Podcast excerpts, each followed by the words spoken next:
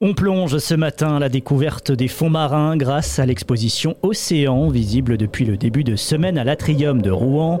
Une plongée à plusieurs milliers de mètres sous l'eau, sous la forme d'Odyssée, pour en apprendre davantage sur un univers méconnu où la vie est pourtant très présente. Jean-François Pasguet est le directeur de Sciences Action Normandie. Un calamar géant projeté, euh, ça reste toujours assez impressionnant. Et puis ça montre aussi que l'océan est une grande fragilité, qu'il faut le protéger. Et il faut apprendre aux jeunes générations à vivre avec l'océan parce que l'océan participe euh, euh, beaucoup euh, sur l'équilibre du climat pour la planète notamment. Une exposition à caractère ludique grâce à des dispositifs interactifs permettant de plonger au milieu du plancton ou de naviguer au large des côtes normandes. Surface anotine. Autorisation de plongée. Vous pourrez piloter et descendre à 6000 mètres de profondeur dans ce sous-marin. Hein, c'est le, le, petit nautile jaune que tout le monde connaît dans son imaginaire.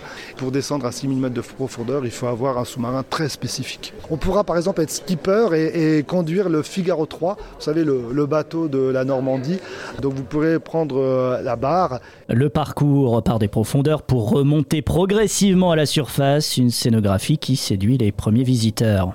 C'est joliment mis en scène et puis euh, que je trouve euh, bien c'est qu'il y a plein de petites reproductions de, tout un tas d'animaux euh, oui, qu'on ne voit jamais sauf euh, les plongeurs éventuellement un peu mais donc oui, c'est intéressant.